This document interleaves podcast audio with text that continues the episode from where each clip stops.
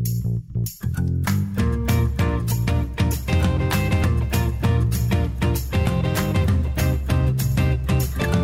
Welcome to the Mornings with Sue and Andy podcast for Monday, May 16th. We begin with a look at the current situation in Ukraine, where the Russian invasion continues now into day 81. We speak with Marcus Kolga, founder of disinfowatch.org and a senior fellow at the Macdonald Laurier Institute. Marcus brings us the latest on the conflict and a breakdown of the requests of a handful of European nations who now want to join NATO. Next, we examine the concept of guaranteed basic income. Could it be the key to eliminate poverty? And if so, what's stopping us from implementing it?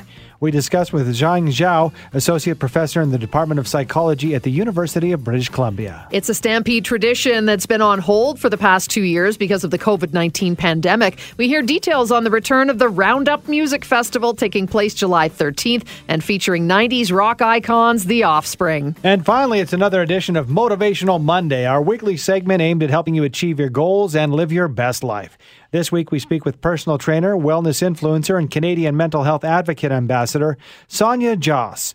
Sonia brings us details of her recent TEDx talk titled, Where Do the Happy People Live? Finland wants to join NATO, and Russia says it will cut off supply of electricity to that country in response. To help break down the latest on the war in Ukraine, we're joined this morning by Marcus Kolga, founder of disinfowatch.org and a senior fellow at the Macdonald Laurier Institute. Good morning to you, Marcus. Thanks for being with us.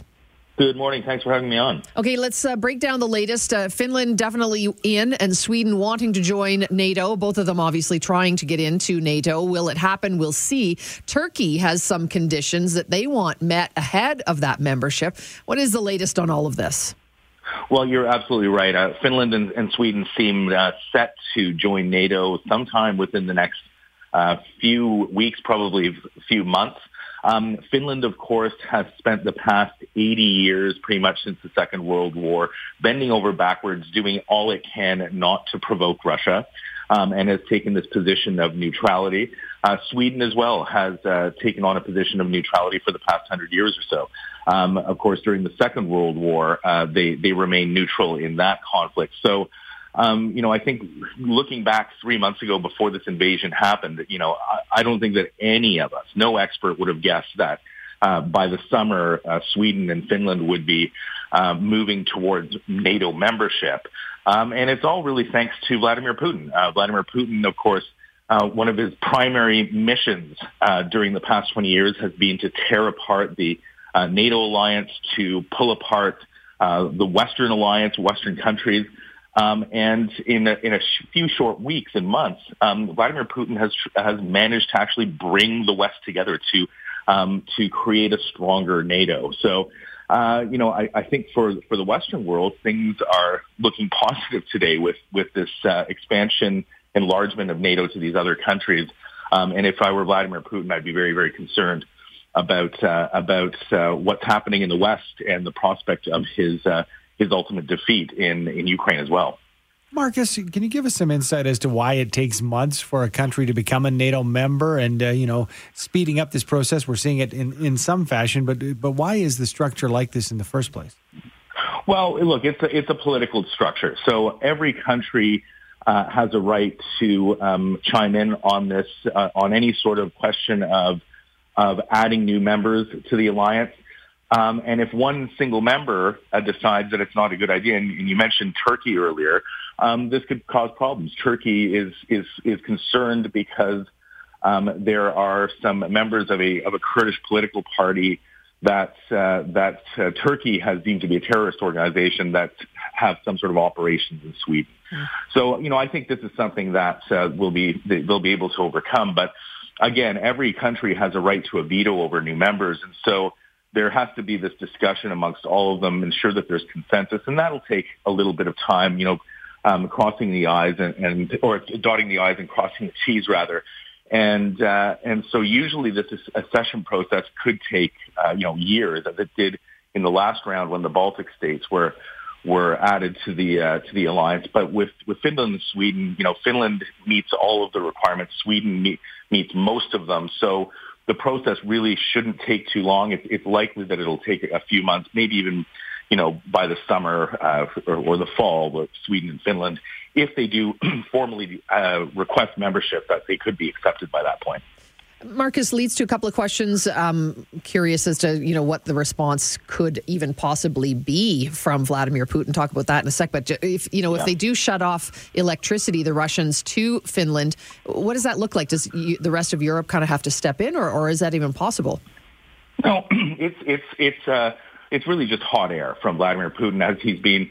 Uh, you know, uh, want to do for the for the past number of years. You know, there's always you know, if, if somebody, um, you know, suggests uh, NATO expansion, whether it's in Finland or, or Sweden or, or anywhere else, you know, there is always some sort of a threat that that Vladimir Putin issues. Uh, with regards to Finland's electrical uh, needs, uh, sure, it, it, buys some electricity from Russia, but uh, its grid is actually connected to Estonia's grid. And Estonia has its own uh, shale burning electrical plants and is completely independent from uh, from Russia when it mm. comes to electrical needs. That grid is connected to to Finland, so all Finland really needs to do is just switch a, a, a turn off a switch to to Russian power and and get all of its power from Estonia. So it, it there won't be any sort of interruptions in Finland. Speaking with Marcus Kolga this morning, founder of disinfowatch.org and a senior fellow at the Macdonald Laurier Institute. Uh, you know, uh, Marcus, it's interesting. We focused a lot about how there's been some stumbles and bumbles from Russian troops, the Russian invaders, but something we have not shown the spotlight on is uh, Ukraine and how they have managed to rally and, uh, you know, have this level of organization and coordination a few months in. Uh, what can you tell yeah. us about the behind the scenes with Ukraine and in, the, in the fighters and the organization? Well, look, I, you know, at the, you know, when we are sitting in January, February, where it looked like Russia was poised to, to invade somewhere, I think most Western governments and experts, uh, you know, publicly, uh, you know, thought that Russia would likely take uh, the capital, Kiev, in in two to three days. Um, that's clearly not happened, as you, you mentioned in the intro. It's we're at day 81 now. Um, Ukraine has been able to repel the Russian attack on Kiev. It has successfully defended Kiev. There were reports this morning that uh, Ukrainian troops in the north uh, northeast of the country, near Kharkiv, the second largest city in Ukraine, have pushed Russian forces back beyond the border. Uh, there are reports that uh, Ukrainian signs in Ukrainian on the border are being are replacing the, the ones that the Russian occupiers installed. And so it looks like Ukraine has successfully defended uh, that northeast country. Now, Donbass, which is in the far east of the country, is still under attack from Russian Russian forces, and uh, that's where the, the primary focus, Russia's primary focus, will be, and where the, the battle will be the toughest. Um, but you're absolutely right. Uh, the Ukrainians have come together thanks to its president. The, the president has galvanized his people. He is an incredible, exceptional communicator, sorry, um, and uh, and has managed to bring his people together. He's also managed to bring the Western world together in support for Ukraine. And so all these uh, lethal wep- defensive weapons that we're seeing, they're really making a difference. So when you put together the high morale of the, the Ukrainian defenders and the Ukrainian people and these weapons, um, it's a recipe for success. And uh, and that's exactly what they're doing. They're they're able to repel this invasion and hopefully win this war eventually. It's been inspirational to watch for sure. Thank you so much for uh, your take on this, Marcus. Appreciate your time this morning. Anytime. Thanks for having me on. Thank you. Marcus Kolga, founder of disinfowatch.org and a senior fellow at the Macdonald Laurier Institute. Guaranteed basic income may be the solution to end poverty in Canada. So, why isn't it happening? With Insight, we're joined by Zhang Zhao, Associate Professor, Canada Research Chair, Department of Psychology at the University of British Columbia. Good morning to you, Professor. Good morning. Well, we've been talking about guaranteed basic income for, for quite some time now. So, do we have any indication of how much support it has here in Canada? Oh, a lot actually most Canadians support a basic income program up to $30,000. Um, by most, I mean 60%. Um, 60% of Canadians agree a program like this should exist in Canada, regardless of uh, employment outcomes. Professor, what exactly would it look like, and, and how could it then help to end poverty? Yeah, a basic income program looks like something um, simple. So that means all Canadian citizens and residents over the age of 17 could receive a unconditional guaranteed income um, with something along the basically that will put you above the poverty line. In other words, nobody in Canada should live in poverty. This is what the program would, would achieve. But the uh, the reason the program is not uh, implemented yet is because of uh, strong political resistance. Um, the, the overwhelming argument against basic income is that it's you know unfair, it's costly, it's complicated, um, and what we're showing is it's not true. Well, we, you're showing it's not true. I'm wondering if there are any examples, Professor, of countries that have used a guaranteed basic income to essentially put the brakes on poverty. Oh yes, absolutely. So Finland has piloted a basic income program um, that has shown a lot of success and positive results of the basic income program. Likewise, this is not a country, but Alaska actually has has trialed basic income for decades now and has shown um, very positive results on a variety of outcomes on, on citizens. So um, we have evidence, and, and there, are re- there are the regional pilots, such as the ones in Ontario. Uh, many years ago, Manitoba piloted by basic income called Mincome program. Um, so all of these trials have yielded positive results and, and no negative results as expected. Let's talk about the dollars and cents of it, Professor. You know, I think that's probably the, the concern for those who do oppose it is is how much it would cost the country of Canada to mm. to offer up a guaranteed basic in- income. So you say that shouldn't be in effect, though. Yeah, so basic income is not that expensive as as past calculations have suggested. So one, the Parliamentary Budget Office in Canada says that, you know, a basic income program will cost um, the government $88 billion. So this is assuming giving every individual $17,000 every year. Now, this sounds like a lot of money, which is true, but it, can, it does not have to increase the government deficit because this program can be offset by scaling back tax, tax credits um, that disproportionately benefit Canadians above a certain higher income bracket. So there are things that the government can do to fund this program, but importantly, this program yields more benefits and returns that can, that can actually be cost effective at the end. Professor, we have a text here I'd like to read and uh, get your response to. This texter says, Nobody works, everybody gets paid. Universal basic income isn't going to work in this uh, on this side of the world because we're expected to work for a living. What do you make of that? That's a pervasive uh, assumption. Um, people think that with basic income, nobody's going to work. Now, we have evidence to show that this is not true. Uh, take Alaska, for instance. They have basic income um, for, for, for a long time. Now, employment, so this is basically how many people work and what their wages are. The labor market has actually not been impacted negatively by basic income. This is from all the evidence we have so far. So if you look at what happened to people who receive basic income in the world, uh, it's not the case that they, they give up work and they work less. In fact, there's no change in employment. And if anything, some trials have shown positive increase. So basically, people have, have made more money from work as a result of basic income. So I have to argue against that. That's not true. Um, that's not what we see from trials in the world. It's a fascinating discussion. It really can uh, get people talking for sure. So thank you for bringing up the conversation. Appreciate your time this morning. Thank you.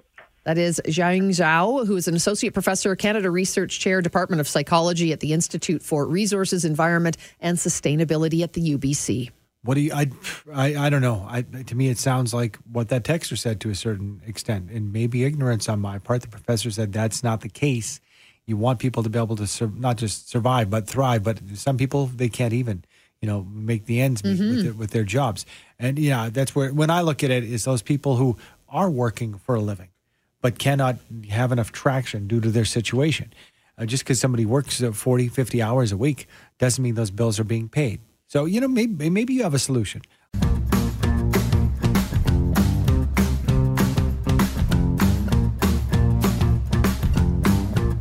The Offspring headliners at this year's Roundup Music Fest. Why are we talking about that? Because it is back and tickets are going fast. It is the 2022 Roundup Music Fest. It's been a, a fixture in our community during Stampede for many years until the pandemic. But you can't keep a good concert down. And Roundup is back with an amazing lineup. And with all the details, we're joined this morning by founder and CEO of Press and Post, Sarah Geddes. Hi, Sarah. Hi, friend. How are you? Excellent. So great to talk to you again, to be able to talk about the Roundup Music Festival. You must be pumped, you and your team. So tell us all about it. How'd you get it back this year? Yeah, well, it's been uh, the whole city, obviously, and country and world has just been impacted over the last couple of years. And I can't tell you how excited we are to bring live music back uh, to the, the Stampede festivities. And of course, you, are coming back, Sarah. You got to get that lineup together, and it's a stellar lineup. Really, something for everybody. Can you let us know who's on the bill? Yeah, we've got headliner with The Offspring and uh, featuring Young the Giant, the Strumbellas, and Said the Whale. So there's a little bit of something for everyone. Um, but what we're most excited about is just getting people back together and just having fun again. Yeah, you know, and I think that's it's a great concert. It is a great time to get together. It's part of Stampede. It's a tradition. Maybe some people don't really understand what's going on in the background too. That there's a, a huge charitable aspect to this. Yeah, there is, and that's that's kind of been the unfortunate part of the pandemic, and um, what a lot of people don't see is is the impact on charitable organizations. So uh, a good portion of our proceeds go um, towards the Calgary Military Family Resource Center with um, which everything with everything going on in the world right now, um, supporting our military families is obviously super important, and kind of the spotlight is on um, on what the military do for our country and for the world. Mm-hmm doing great work in the city with that charity aspect, Sarah. But also, I think that uh, people who may not have been to the Roundup before it, it, it is totally a, an event. It's not just a concert. So if you can let people know, you know, this is a, basically a whole day thing. You plan your day around it, don't you? Yeah, it's it's a real staple in um, kind of anyone who's involved in corporate Calgary and and that side of the Stampede world. It really just brings people together, and the corporate community comes together for a festival. I mean, there's there's no way to unless you've been there. It's really difficult to describe, but it's not just a show up, listen kind of event. It's it's really a community gathering, and it's a celebration of the best parts of Stampede.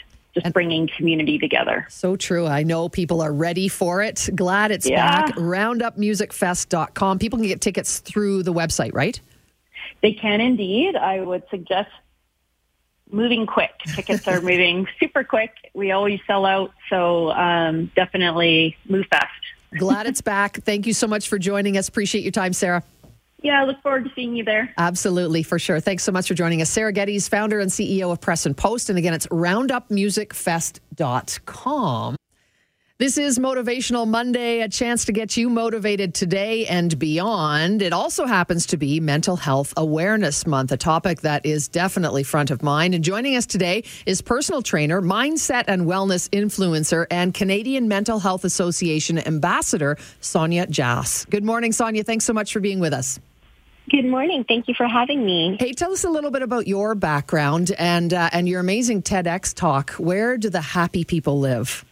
Oh my goodness. Yes. Oh, it feels like that was ages ago how time is flying. Um, you know, it's been an interesting evolution to sort of um, uh, get to this place. You know, I, I used to be your classic burnt out girl working in the corporate world, just sort of doing the race, doing the chase, assuming that, you know, getting those ticky marks was going to lead to happiness. And um, I got to a bit of an inflection point when I was about 25 saying, you know, this can't be all there is. This can't be sort of the journey that I'm meant to be on. And I didn't really know what that meant, but I knew that I was looking to find sort of that balance, that healthier state of mind, that inner outer alignment. And so to make a very long story short, sort of went on that inner journey to, you know, make peace with my body and to just sort of redefine my evaluation criteria in life. And about a decade later, here we are post TED Talk, you know, really trying to, I think, open people's eyes to the vortex that we're living in, particularly when it comes to social media. I want to ask you, Sonia, because within your TED Talk, uh, one of the lines was, who would I be if no one was watching? That that seemed to really connect with people. Why do you think that is? You know, I think it's just so difficult for us in this day and age to forget that we we know in our gut who we are and, and what we want and, and what our authenticity feels like. And, and it's so hard for us to stay connected to that feeling. You know, we're so busy um, trying to satisfy other people's expectations and the requirements and the demands, whether they're overt or covert. You know, we're so busy trying to fit in and to get somewhere. And I think that idea that, you know, if no one was watching and you were by yourself for more than an hour, you know, for more than a day, if you could tune out all that noise and there was no pressure, who would you be? I think that question, you know, when it hits me, even now, like I just got chills for a second. It's like even now I'm like, oh my God, yes, I am getting caught up again. It's like that, that getting caught up feeling. It's so natural. It's so instinctive in this world that we're living in that I think it's just this idea of being able to just tune back in for a moment, give people that feeling that they really are being pulled away from who they really are. And it's, it's, it's a question that I think is so simple. And yet even for me, even though I've asked myself this on a daily basis, day after day, year after year, it's like, it's so potent. I don't, I don't know if it resonates with both of you. Truly does, because it is, it is the time we live in, isn't it? So, uh, you know, kind of on that note, then, I mean, you talk about a truth that you learned that social media makes us feel not quite good enough. Do you think that's part of society's overall mental health issues today that we live so deeply in social media that we don't even realize that that's kind of what's happening to us? A hundred percent. You know, I think right now it's like people, it's like we're using screens 11 hours of the day. I think we are, we are absolutely consumed at this point in time in this other world that we're living in. And you know, the first time I took a social media detox, I did it because I was really finding myself um, experiencing a lot of inner turmoil. You know, there was like a, a lot of pull to be able to create and perform and perfect. And I just, I was really feeling overwhelmed by it. And so I, I put my phone away for a few days and it felt, this is going to sound so silly. It felt so scary and so risky to do that. Like I was going to lose my following overnight. And when I did, I had this super simple aha moment. You know, I was at uh, this this water park with my daughter and my husband at the time, and I didn't know where my phone was. And in, in that moment, I was like, "Wow, my my life is actually in this moment." Actually don't know what's happening online. The world could be ending online. There could be rumors online. I could have lost my entire following online. But the only thing that's real is what's happening right here in this moment while my daughter is splashing. And it was like such a strange connect for me. Like, is, isn't that what it's always been? Isn't life always whatever is happening right now? But it isn't, right? Because we've created this alternate reality where there's pressure and there's pull and there's uh, just this whole uh, society that we're living in that it isn't actually parallel to what's going on in front of our faces in real life. And so, yes, do I think we're we're so caught up in that? I think we are to the point that we forget what's right in front of us. And I think for me, taking that break felt so empowering and so good that I did it again and I did it again to the point that now I am able to stay present in my real life and use social media as a tool, but it's not the life that I'm living in anymore, which feels so liberating.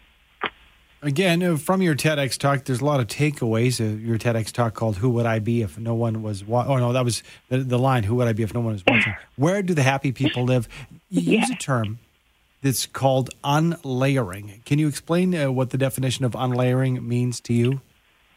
Absolutely. I mean, to me, I think as a South Asian girl growing up in Canada, very strict parents, uh, very heavy evaluation criteria imposed upon me in terms of what success looks like, beauty looks like, uh, you know, expectations around who you're supposed to be and how you're supposed to act you know, I think we adopt those expectations so early on, so many of us, and even if it's not from your parents, from society.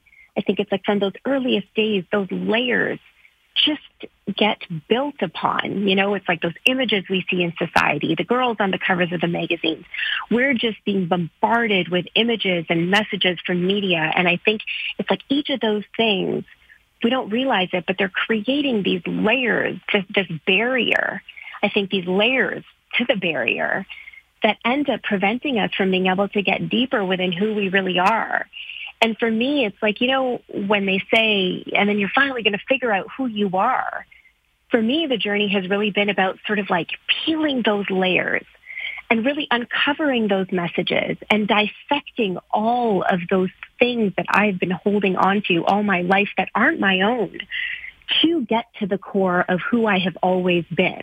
You know, it feels less like I'm I'm I'm finding myself for the first time as somebody new and more like I'm shedding all of that stuff that I've been carrying all my life that wasn't mine to get to the seed of who I really am. And I think to me that's where the unlayering feels really true. It's like to be able to push away all of that garbage that has, you know, been adopted as your own to reconnect with the core of who you are. It's like such a painful journey, not going to lie, almost nothing fun about it, mm-hmm. but tremendously rewarding because that's where you find that authenticity and that alignment. And when you can find the alignment, it's like things start to get just a little bit less noisy. And that's really, really powerful. Great reminders. Uh, live in the here and now for sure. Thank you so much for your time this morning. Appreciate you joining us. Thank you so much. Have a great day. You too. Sonia Jhas, personal trainer, mindset and wellness influencer, and Canadian Mental Health Association ambassador. Thanks for downloading and listening to the podcast. Don't forget to subscribe, rate, and review for free at Apple Podcast, Google Play, or wherever you find your podcasts. And tune in to Mornings with Sue and Andy from 5:30 to 9 every weekday morning on 770 CHQR.